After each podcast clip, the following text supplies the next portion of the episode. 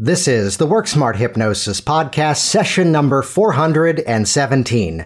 Anthony Galie on owning the stage. Welcome to the Work Smart Hypnosis Podcast with Jason Linett, your professional resource for hypnosis training and outstanding business success. Here's your host, Jason Linett. Welcome back to the Work Smart Hypnosis podcast, and a welcome back to Anthony Galie, which I believe in this conversation you're about to listen to, I may have miscounted, that this, I believe, is the fourth time that he's been a guest here on this program.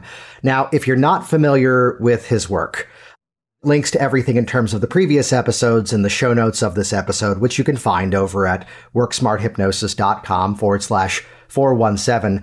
Though Anthony is kind of someone who had to invent his own way.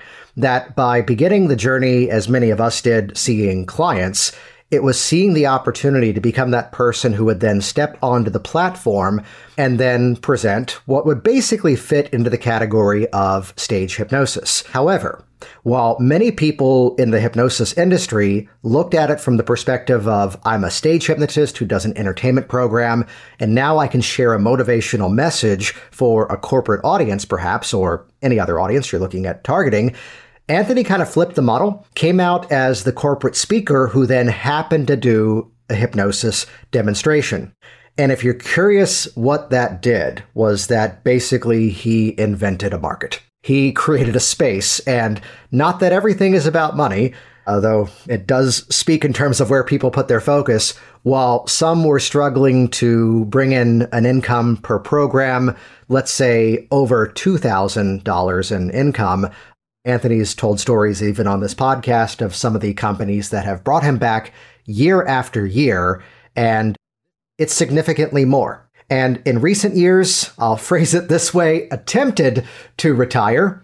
Attempted being the key word, hopefully, as he's listening to this, even he's smiling at that one, which is then he began to run his corporate hypnotist masterclass event, as well as doing some private consulting. And what's kind of interesting about this conversation is how a lot of this really came about, moved into the training as he was having the intention of stepping away from so many hours on the road, so many days away. Though, as he says it here, if these companies are now basically virtually pounding on his door trying to get him to come back and do these programs, it means there's even more of them out there that want this kind of program as well. And so that's where, yes, Anthony's got a training event that's coming up, I believe in September in Las Vegas. I'll just put all the links and details, and I'm recording this well in advance. And here's me calling my shot. Go to worksmarthypnosis.com forward slash 417. And by going to that page, I don't have it yet. We'll see if we can get a coupon code for those of you that are curious to check that out because I've attended it twice for a while. I helped him to promote it. And here's the real takeaway of this conversation you're about to listen to, which is first of all, kicking off with kind of the state of the union. You know, yes, it's clear that live events kind of went away for a while and it was kind of concerning. And now they're rapidly on the upward swing. And one of the themes that I highly respect that Anthony talks about is that of the rate of adoption. That to look at smartphones weren't really a thing 20, 25 years ago, and now most of us can't imagine living without them. You know, my children, I think I mentioned this in the intro in last week's podcast episode of the number 416 on online challenges. It's where like they didn't get raised with the understanding of waiting for the commercials to finish before the TV show would come back on. It's just a different generation. And we kind of go deep into what's kind of the big topic on everyone's mind right now, which is what is modern technology going to do to us, especially with gatherings? Here's what AI is opening up. Here's what software is opening up. Here's, we recorded this, I believe, right after Apple rolled out their, what's it called? The Vision Pro. It's not just virtual reality, it's augmented reality. And when you hear what the two of us are kind of predicting in terms of what this is going to do in terms of events and what's truly going to become the new currency in terms of how we communicate with each other, it's where this is definitely one worth listening to. And then finally, of course, one of the passions that I find in working with Anthony and having known him for the last couple of years now is that it's not just the, oh, more people want the class, let me offer it again It's this true desire to continuously make it better and better. And you're going to want to listen all the way through to the end of this episode for some of the insights that he shares on how to get the incredible feedback that you need, not just so you've got those glowing testimonials, so that instead you know how to become world class at what you do. Highly recommend the event that he puts on. It's happening once again out in Las Vegas at a truly one of a kind location. You'll hear the details in this conversation. I'll make it easy for you by heading over to the show notes over at worksmarthypnosis.com forward slash 417. And with that, let's dive directly into this week's episode. Here we go. This is session number 417 Anthony Galie on owning the stage. You know, I am sorry that I moved away from Florida just as you were moving into it, because when you said you were moving to Florida, I was thinking we could have such interesting dinners and lunches and conversations. And I'm glad that you said that, and we're already now recording. So I think that's the official start of the podcast that Jason Linett moved to Florida, and that's why Anthony Galie moved away. I'm sorry, but nothing to do with you. You're doing well, and glad to have you on here. I believe this is the third time you've been on the program. This, of course, is I'm looking at my cheat sheet, episode number 417, and I'll kind of tell the backstory of what I'm excited to get into because I was having this conversation here with Anthony, and we got onto this topic, and I was like, no, no, no, stop talking. I need to pull up some software. Click this other link. I'm like, this needs to be a podcast, which will kind of set the stage for the conversation that I rightfully squashed to which then let's do it again with an audience this time around, which we were getting onto the topic of a lot of people know that you do the corporate hypnotist masterclass, yet the topic of doing something several times over, getting feedback from the audience, and then this theme of constant improvement and looking to make it better and better along the way. I just kind of set the stage for this conversation i'm excited that a bunch of people are going to listen to i'm sure i'll share some insights on even you know client work and the work that we do so not just for trainers but also practitioners i just got to kick this off with the sort of 30,000 foot view question first that the way that you now teach what you do to bring that knowledge back to even day one when you decided to start to share what you took all these years to figure out and truly become the expert at. What do you think has been like that biggest epiphany of stepping into that trainer role since you started this this part of the journey? That the feedback that I get from people is the greatest guide as to how to build the program. When I first decided to do it, James Mapes and I had come up with the idea that we were both corporate speakers and we saw that a lot of stage hypnotists and hypnotherapists could and should be doing it and weren't. And we deduced that the simple reason was they just didn't know how. So we let's put together a program for them. And when we did that, I we structured it. This is what I this is what we think they would need to get into the business. And then when people began signing up, I called each one and asked them, what do you expect to get out of this? This is these are the topics I intend to cover. Is there anything I'm missing? Is I don't want you at the end of the program, I want you to say this, I got what I went there for. And that was extremely helpful because they came up with a lot of topics and concepts and ideas that we were not including because we assumed just people, we just assumed people knew it and they don't. And I think you came to the fourth program that I did. And you know that I would always hand out at the end of the program questionnaires. What did you like best? What did you like least? How would you rate this? How would you rate that? How can you know we improve it? And got a lot of great feedback from that. And we, we would always take them seriously and kept improving it. But what I believe improved it most was I got emails and um, calls from people around the world. There were people in Australia, um, Singapore, France.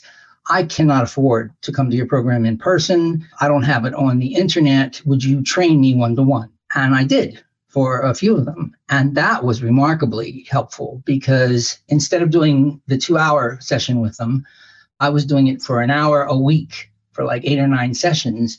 And at the end, the beginning of each session, they would say, Taught me last week.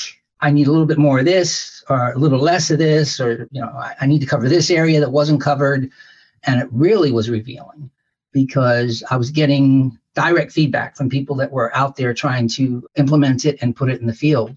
that was extremely helpful. So that improved the program dramatically. Well, let, let me kind of let me pull something out of that real quick, which I'm going to have to make this extremely general.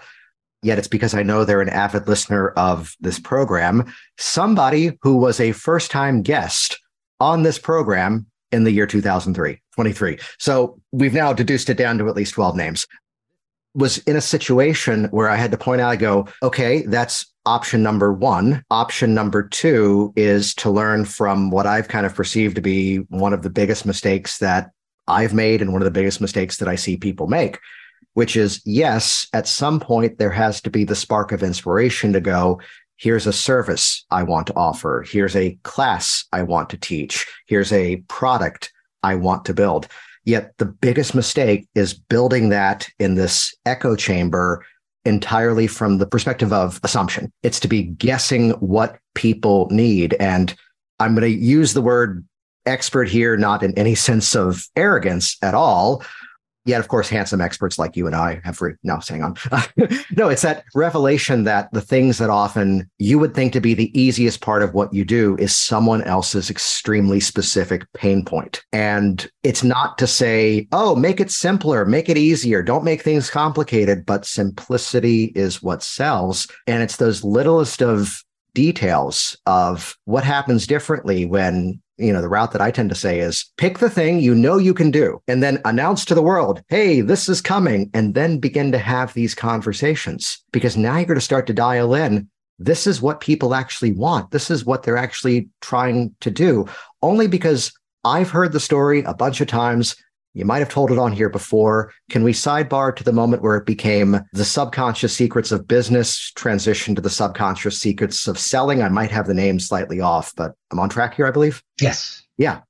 I began the corporate speaking career basically speaking to real estate agents and insurance agents because they were groups that would have a large number of people. Uh, they had regular sales meetings and they hired speakers. So I titled the program The Subconscious Aspects of Sales. It just made sense. I was doing it. I had all the materials printed. I was doing the program. This is way back in 1980. It was a sales program.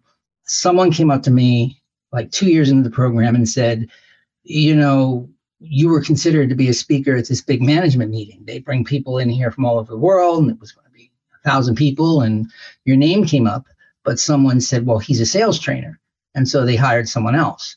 And I realized that instant that it was because of the way I branded myself. By calling myself the subconscious aspects of sales, I was eliminating every other aspect or segment of business.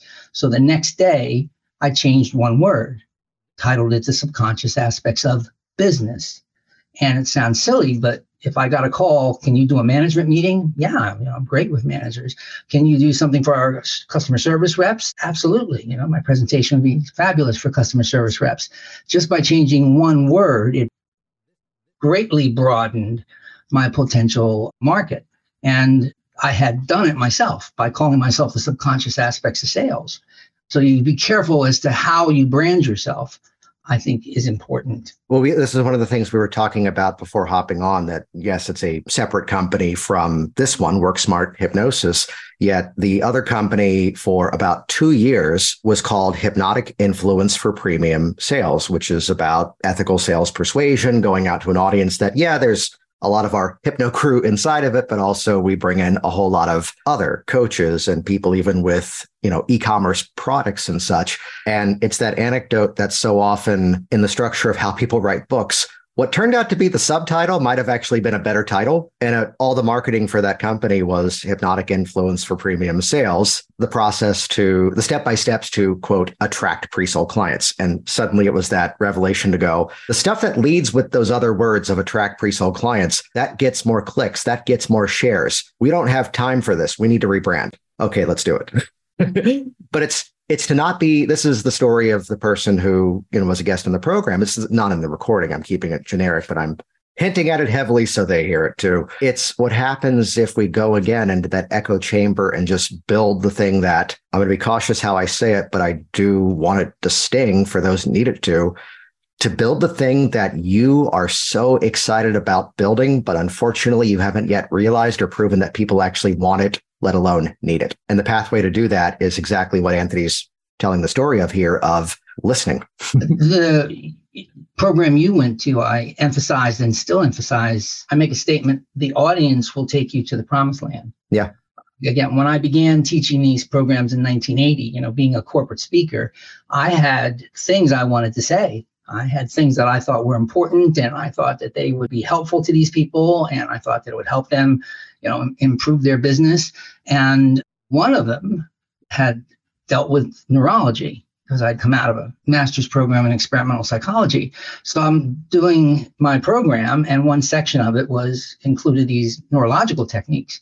And at the end, I carefully surveyed a number of the people, and they said, "Well, I loved when you did the visualization, you know, loved the hypnosis, loved the thing about self imagery, but when you got to the neurology stuff, you kind of lost me." So I figured I wasn't doing it correctly. So I tried to spice it up or make it more understandable, but I kept hearing the same thing: "Love this, love this, love this." But when you got to that part, and so I dropped it. And the reason I was reluctant to drop it is I thought it was a great idea. I they needed to hear it. You know, I thought I was, I thought that would help them. And I rapidly learned it's not important what I think, that in this business, what's important is what they think. And so they molded my talk. And a lot of the people that come to my program will say, well, what do I say to the people. You know, this is the topic that I want to talk to them about. This is what I'm passionate about. Uh, so put your program together, go out there, but at the for the first eight to ten programs, at the end, solicit comments strongly. You know, please tell me what did you like, but more importantly, what how can I improve it? You know, and if you ask politely, the keywords are don't be shy. I really want to hear it you may find that they say it was everything was wonderful. But if you hear them saying like this, like this, didn't like that, wasn't relevant, doesn't fit within my industry, you've got to have enough of a strong ego to drop it. It's all about them, not about you. And if you listen, they will tell you what they want to hear. And as I say, that's what will make you popular, lead them to the promised land. Well, here's a conversation that I don't think I've ever had with anyone before. And I think now's the time, which is there's a different dialogue that occurs when it's asking for the testimonial. There's a different dialogue that occurs when it's asking for feedback. It's a different dialogue when it's just, let me ask you some questions. So, is there anything you can track that you were consciously doing to, you know, not just get the, and let me say this politely and throw myself under the bus with this next statement too. I also have a bunch of these videos. I just wrapped up Jason's class. It was so helpful. And I have made it a point in recent years to focus on what's that longevity testimonial. I learned this from Jason four years ago, and here's what I've been doing with it ever since. So we can get that, you know, sort of glowing positive testimonial, yet that kind of keeps us where we are, not to minimize it. So is anything consciously you can track besides the and be honest, you know, that sort of thing to get something that's really going to move that needle forward for people? Yeah, for some reason the key words were don't be shy that those for whatever reason are almost like magic words breaks down a lot of emotional barriers don't be especially if you're talking to salespeople accuse them of being shy they'll be assertive just to prove to you they're not shy so you know don't be shy i really want to hear it and i am more interested in your criticism than your praise i want to improve you know, i want to to have the best program I possibly can. Now, here's what I found the people that actually will come up and comment predominantly are older women. they will. They, they will tear you apart. I don't know why, but the old ladies would come up and they were brutally honest. When I was first giving presentations, obviously I wasn't as polished as I could have been. And one person said, You're Italian, aren't you? because you wave your hands around all the time and you have this bad habit of waving one hand across your face. It's very distracting. You need to lose that habit. And I wasn't even aware I was doing it. So that comment was important to me. And I recall the next time I did a program, I was trying to keep my hands under control. I would stick them in the side pockets of my suit jacket. My hands still went flying around. I remember hearing the ripping sound. I literally ripped the back of the jacket mm-hmm. because my, my hands were flying. Anthony, Anthony, I've done that too. but it helped. You know, I yeah. mean, uh, I wasn't even aware I was doing it. I'd, I'd throw in just a little adjustment to that, which is, and I'm going to have to go obscure reference on this one here, which would be there's a movie called Talladega Nights, The Ballad of Ricky Bobby, and it's one of the movies where Will Ferrell is playing a race car driver. So then hilarity ensues. And the opening scene, one of the opening scenes of the movie is he's the race car driver who's now apparently being interviewed on television for the first time ever. And just he's never been on camera and he doesn't know how to be natural. And the whole routine is while he's being interviewed, like his hands are just slowly creeping up to his face. It's like, oh, you can put your hands down. I don't know where to put my hands relax them down by your sides. And I know we're recording audio only here, but like imagine I'm now putting my hands as close up to my armpits on my sides without crossing my arms. So my elbows are out like wings, like this. And it's not to say the lesson is often not to go, don't gesture, don't gesticulate, don't pace. It's instead that these are tools that we can make use of and to do them with intention so they serve a specific purpose and benefit rather than that's just what I always do. So if it's going to have a meaning no matter what, the way that you were asking that of, you know, I don't just want the my my playful phrases and I'm not just looking for the high fives and attaboys and you're awesome. You know, it's the real honest feedback that I'm going to thank you for, you know, even better. This is not meant to be the humble brag story yet when I did the rollout of my book. I have a mailing list. I gave a group of people who requested to join this thing a temporary Facebook group. And hey, if you join this, you're going to get an advance PDF copy of the book and asking for a huge favor because you've joined this community, which is the day that it releases. I'm going to put it on Amazon for like three days for free. And here's the sequence to help us out.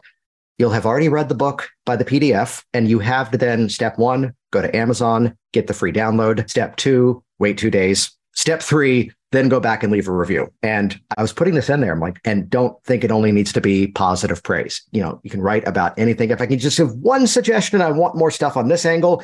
If that didn't align, it's okay. And some people might remember this. And if I remember, I might have the name wrong, but he's awesome either way. So let's drop his name anyway.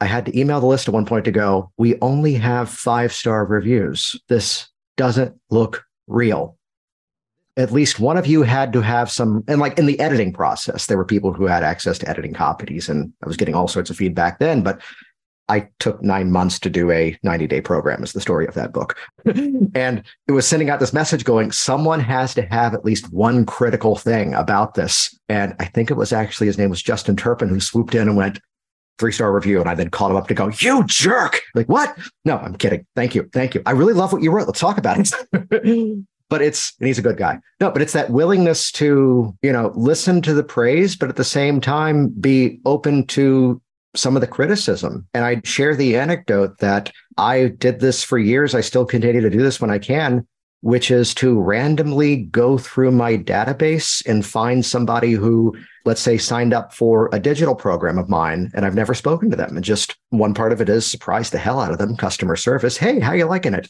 What questions do you have? What could be better and did that with clients too. And it wasn't meant to be the mechanism that got me over time what turned out to be the best testimonials and reviews for the company. Yet it was, hey, you saw me 18 months ago. Let me just kick this off right. I genuinely just want to ask you some questions and I'm not going to try to sell you anything. You got five minutes? It's like, oh, yeah. And it's to just break that rhythm of what they're expecting it to be. And I got to ask you, was there any feedback that made you uncomfortable. Oh, yeah, some of it. Woman came up early on and said, Every example in your presentation is about a male. You'll tell a metaphor, uh, one guy did this, or if you had two guys or something, and she goes, 52% of the workforce now is female, and you need to be aware of that. And I wasn't even, I didn't even know I was doing that. I had not even noticed, but she was absolutely correct. It was just the way that I talked. When I related stories, it was met a guy who did this, and imagine you're a guy doing this, and everything was about guy. It was, it was egocentric, and that was the point. It's not about me; it's about them. It's about my audience, which is mixed and predominant, you know, more women than men on the average because there are more women in the population and more women in the workforce. And so, if you ever listen to my presentations now, if I do or give an example, I met a man, or here's a, if you're a guy, a person, the next example will be about a woman. I balance it out 50 50. And I can directly attribute it to that woman that gave me that comment years and years ago. Wasn't even aware I was doing it. And she was absolutely correct. I'll tell you mine, which was that story you told. That was really, really great. You could probably cut half of it because only half of it is important to you. The other half was important to the audience. Good point. Beautifully. Two things. One, well, that's going to keep me up tonight. And um, two, thank you. I'm selling some programs over at my table. If you were to buy everything, it'd be like $4,000. Follow me over. I'm giving it to you. So, no, that's not the invite to say, everybody, Anthony and I will both be at HypnoThoughts. This is releasing about a week before the conference. That's not to say just come insult us and then we'll give you free stuff. Mm-hmm. but it's it's that's the feedback that we often need the most. And to even go out of our way, and this is something that you and I were chatting about before, of talking to other people that we know. My my whole theme in the last couple of years has been, and again, I say these things and any criticism that could be put out there around some of these intros to the stories, trust me, I've said worse. That I purposefully am putting myself in rooms at times where like, okay, the business hit seven figures in 2022. Let me put myself in a room though where I feel like a startup. Let me put myself in a room where I'm around people where it's like, wow, I'm not even trying by comparison.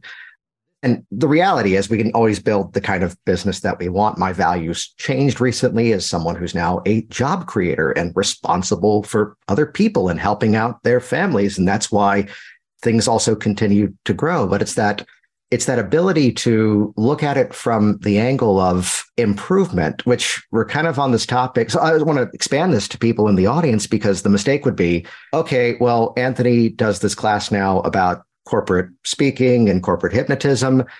And here's what Jason does. But I'm not a trainer. I'm trying to get my first couple of clients.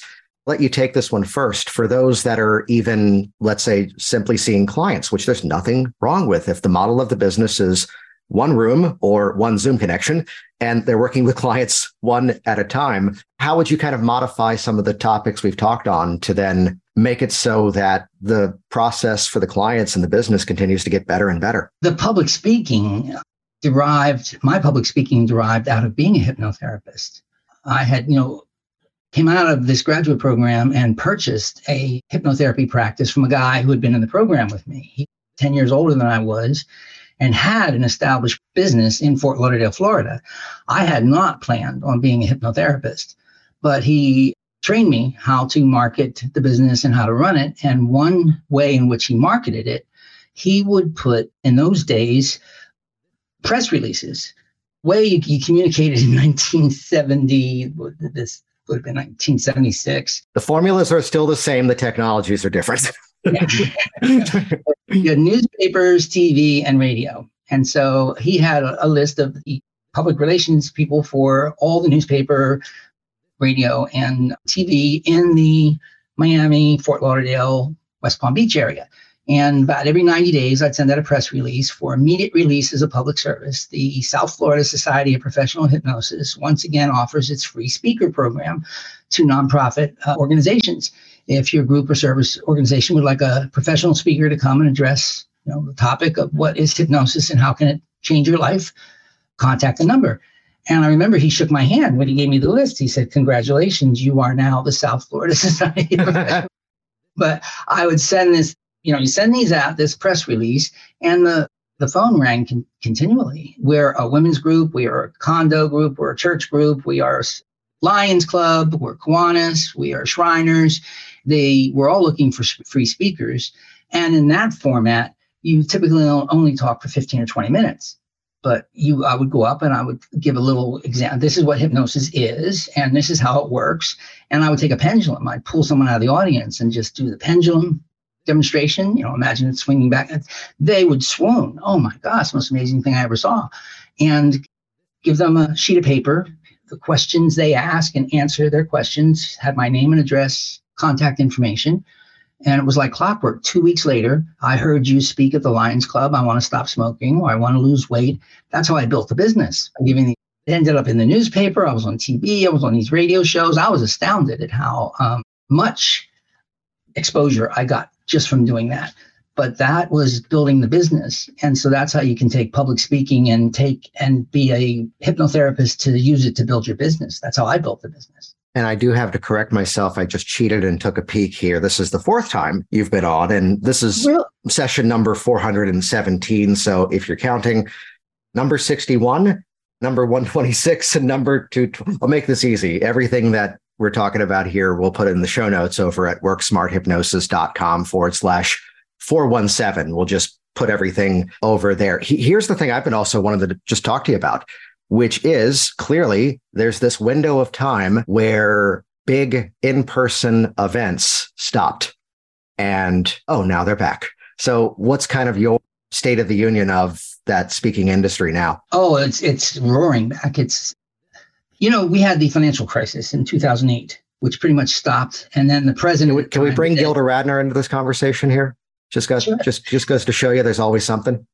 yeah, but in 2008 it stopped dead because of the financial crisis, and everybody then was the end of the meetings and the public speaking and all that jazz, and it took about a year and it came roaring back. And COVID, the same thing. I heard from a lot of the speakers. This is the end of it, and all. First thing I pointed out, we have this huge infrastructure in this company country. Take a look at Las Vegas. All those meeting spaces, Palm Springs, you know, Atlantic City, all those huge, enormous meeting spaces. There's a giant multi-billion dollar industry. They're not going they're going to do something to bring it back. And secondly, they need to get back. People do are finding out that virtual is fine and has its place, but they still want people in person. Right now, it's it's back up and just like it was before. I'm getting, you know, I had retired from the public speaking five, six, seven years ago, and I've gotten a half a dozen calls. Are you available? They are looking for speakers. It's, it's roaring back. And I think it will continue. When radio came out, they said it was going to kill records, you know, or, I'm sorry, when records came out, it was going to kill radio. And then when TV came out, it was that was supposed to kill, and TV was going to kill because who's going to go pay to see a live performance when you can watch them for free on television? Well, live performances are making more money now than they ever did. I'll take a look what happened with Taylor Swift. There's football games. You can sit in your room and see it from every angle and all. Why would people spend $200 to go get a football ticket? They do because there's a portion that want to see it live. So the business is great. And could I share my unofficial prediction here? Sure. Which is that with everything that is currently thriving with the current state of, and I'm always going to put this little modifying word in it of consumer grade AI, artificial intelligence, we are currently in a state of things where stuff is being created so quickly. And the favorite story that I've got of this is James Cameron doing the movie Avatar 2, which was The Way of Water. And it's more the fact that they fed like 40 or 50,000 hours of video of water into a computer. So it could then generate the sequencing to then by software animate water. And now that's something they have the intellectual property on and they can sell to other people, other film companies. And as much as that's already on like the top 10 grossing movies of all time, they'll probably do better from the sale of that animation technology than even the movie. And so we're in this space where now I've heard you talk about rate of adoption. I think you actually talked about how fast the smartphone was adopted first time you were on this program. I think that was the episode 61 one. And it's where we're in this mode right now where one, you can't ignore it. Two, it's not going away. Yet I firmly believe one of the side effects is going to be that we're in this phase right now of this massive rush of new digital content that's going to make people even hungrier now for human connections. And it's going to have this effect of bringing more people together than ever before. And the key though is it's up to the person putting on the event, the person putting on the presentation, the person putting out the product to define here's what this is going to do. If it's the same in person as it is online, then online's going to win. If instead, here's what's different about the experience, and you got to go back to the Taylor Swift one to go, whatever the song is, where there's this moment where the lyric has someone proposing, and like in every concert, there were dozens of people getting engaged. and there's more videos of that one song people were sharing online. She's brilliant for here's all the other tours that, oh, when you go in, you have to get your phone locked in this bag because we don't want videos of this online. And there's a ridiculous number of videos of her tours. And that's why prices are going up and people are scalping the tickets like crazy. And let's take down Ticketmaster next year. But let's stay on topic here. But it's that we're going to have this hunger for connection and it's the bringing of people together and it's that change in dynamic. I've got people on my team that I hadn't met in person. And finally, we've been working together for six to nine months and finally got together, it's like, oh, we're doing this better now. so it's it's a yes and it's not a yeah but in my opinion. Absolutely. You know, the only thing constant is change. And usually you can't predict what's going to come from the change. When you see things like Facebook and Twitter, who could have predicted some of the things, the impacts it's had on society? When it first came out, it was looked at as being one thing, and then it typically morphs and evolves into something else. And the example is the electric guitar. Now, it was made just to amplify music, and then they, they started turning to the amp like, wow, I'm making all those crazy sounds with it, like Jimi Hendrix. I mean, it evolved into a sound and an instrument that no one anticipated when it was originally invented to do nothing more than amplify the sound. And AI is coming, it's here, and it's going to bring about huge amounts of changes. And it would be futile in one respect to say that you fully expect that this is going to happen because probably things you don't expect to happen are going to occur. But constant throughout, there's the need for the human interaction. Just they're getting $800 or something for a ticket to see Taylor Swift and you're sitting in the in the rafters. I tried to buy tickets. It was not 800. It was. It's a great example of the power of people wanting to see it live and in person. Wanting to share the experience. And I go back to the presentations of yours that I've seen around here's the theme around goal setting. And there comes this point where the where the robots can get us closer, but then the next step is that we actually have to do the follow through, which I know we're coming up on time here in terms of our schedules. I wanted to hear some of the updates. Again, we randomly decided to start recording this one here. You've got another event coming up in September? September 16th and 17th, Saturday and Sunday. And then there's a cocktail hour always the Friday before. Yeah. And this is one of those aspects of what you do that I I, I love, which is kind of walk us through this journey of day before and then here's the two days. What's that what's that user experience? What that what is it that people can expect from this? The event is at Catherine Hickland's private theater. And don't know if you've ever been there, but Catherine Hickland was a television star and she's married to Todd Fisher, who was Carrie Fisher from Star Wars brother and uh, Debbie Reynolds' child. So Debbie Reynolds did Singing in the Rain and Eddie Fisher was a famous singer. And of course, Carrie Fisher did all these Star Wars. Debbie Reynolds was a compulsive collector of memorabilia. So the place is filled with all this incredible movie memorabilia.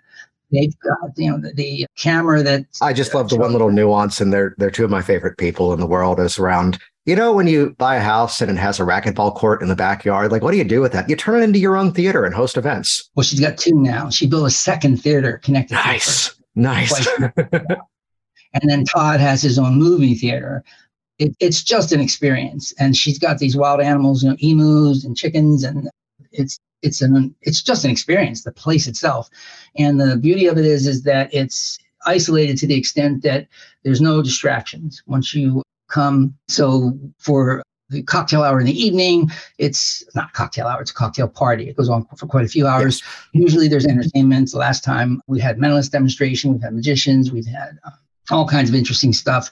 So let me let me let me point something out here that the, one of the times because I've been to it twice now, both out Vegas, and there was the time that this may not be an audience that knows a lot of the names in that mentalism space, but what I was more impressed upon was here's someone who was there and did like some entertainment the day before, but in in that field he is the rock star that everyone in that space knows. And he was there to learn what you were doing. He was there to also improve what he was doing as well. And it's that spread of the audience that some may be, I want to do my first speaking event, and others were at the top of their game wanting to to level up. Yeah, there's always somebody famous there. I've been so flattered by that. It's amazing.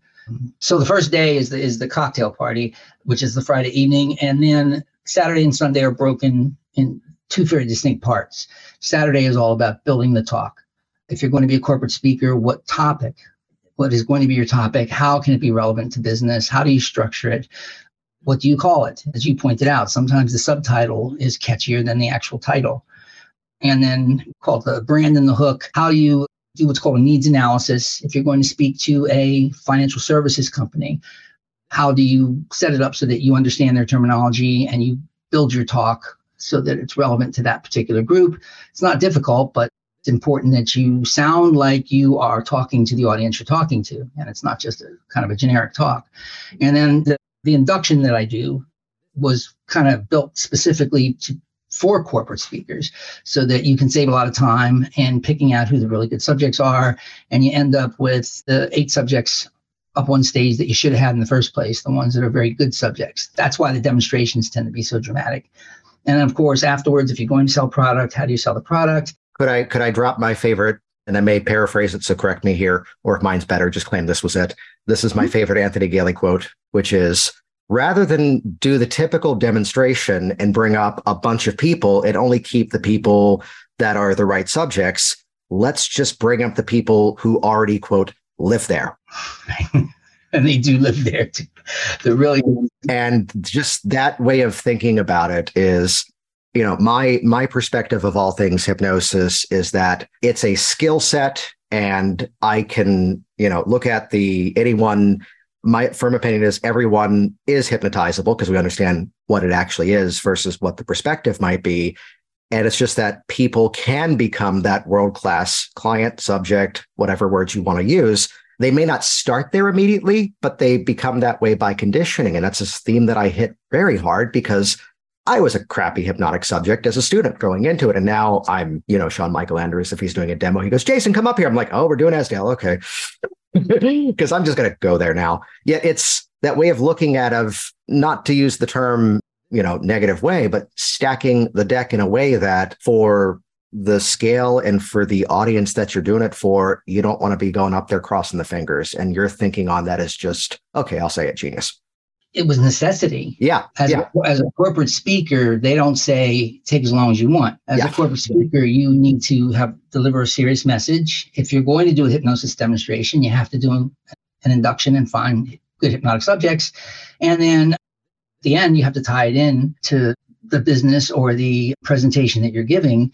And if they say you've got 90 minutes, they don't mean 110 minutes you know, if you're talking to 5,000 people and you go 110 minutes, someone's going to come up and yell at you. You know, there's got 5,000 cold lunches thanks to you. Thanks a lot. You know, so induction that I do was really a time saving thing. Just I mentioned, you know, most a lot of stage hypnotists will bring up 25 people, do a fairly long induction, throw back the ones that are not good subjects, and end up with the five or six they should have brought up in the first place.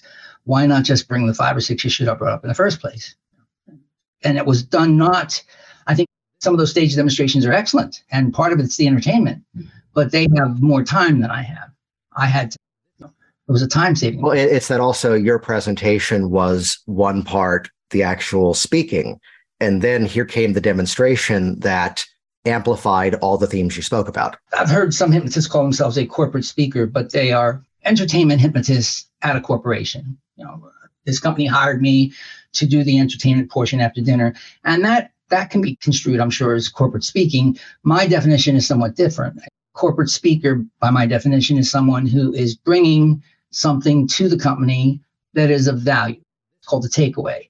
That if they hear the presentation or see the hypnosis demonstration, they're going to learn something that's going to make them better in their business. It's got a you know clear cut, valuable business message, and it's not difficult to do. I mean, it's all the hypnotherapists are doing it one at a time with their subjects, it's not difficult to take the same approach and homogenize it to the point where it's a message that could be construed for the entire company or the entire convention. And that was that was kind of the insight that you know deliver a valuable content driven message at the end of which they say, you know, I learned something I didn't know before. I now know how to get and stay focused on my goals, or I have a technique now to program myself if that's the goal or the objective. And that's it's a subtle difference, but it's one that I think some people miss. So in many ways, day one themed around how to actually create the program. And day two is diving into the actual business of getting those stages. Who do, who's going to buy this? What, in other words, the corporate speaking market. How do you contact? them? How do you find them? How do you contact them? What do you say to them once you contact them? And that was an improvement that was made. I would describe to people how to call people and get yourself booked. And somebody, I don't know if you were in this, this was the third or fourth or fifth uh, class.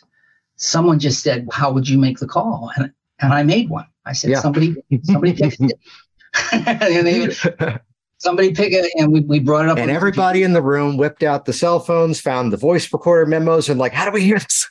And I, I, made a call and i got through and you know did my thing and they said it's that easy? Yeah it's that easy. So what i started doing was in the workbook there's now printed scripts. If you do have difficulty knowing what to say or how to say it here is what to say when they answer the phone if you're dealing with the receptionist whatever. Here's if you've got the admin how to handle them when you get to the decision maker, here's what to say and how to say it. That was a huge improvement. And that came from comments in the audience. You know, you talk about calling people and, you know, asking them, how do you call them? well, you pick up, and what do you say? Yeah, like, and me just relating it to them wasn't enough. So it's part of the workbook now.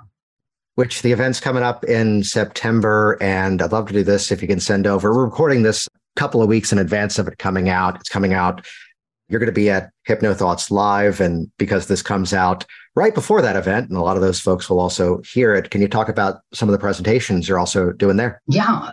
Like some is the business coming back. I don't market anymore. I'm I'm kind of retired and uh, continually get calls from clients that have used me in the past. And Friday, I will be speaking to a group called Infinite Company in Dallas. This is the Friday before HypnoThoughts. I'm going to fly in on Saturday. I speak Sunday morning, but then I have to be back in New Jersey on Monday because I'm speaking to an insurance company on Monday and another insurance company in New York on Tuesday. And then I fly to Silicon Valley, Santa, not Santa Clara, Santa, anyhow, Silicon Valley, and I speak to a company yeah. out there. those are all groups that called me, none, none of which were a result of marketing. So the business is booming. Yeah, they're looking for speakers. When they're calling me and I'm retired, they're looking for speakers. So it has definitely bounced back.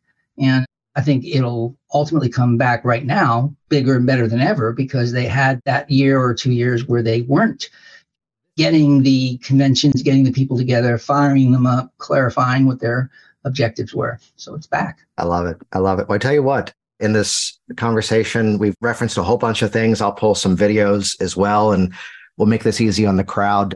WorkSmartHypnosis.com forward slash 417. We'll link to the upcoming events. We'll link to some other resources online. And Anthony, glad we recorded this for folks to hear. This has been great. Thanks for having me again, Jason. And I'll always enjoy talking to you. You are a font of information. You are absolutely a well of information. It's unbelievable. And uh, thank you for that. And I'd love to let you have the last word here. I'll ask you a question this will wrap us up, which would be for someone who is, let's say, recognizing that where they are right now in the state of whatever kind of business that they're in, and they're realizing that they want to move things to, let's generalize and say, a higher level, a more impactful thing, a more profitable thing. What would be that piece of advice you'd share?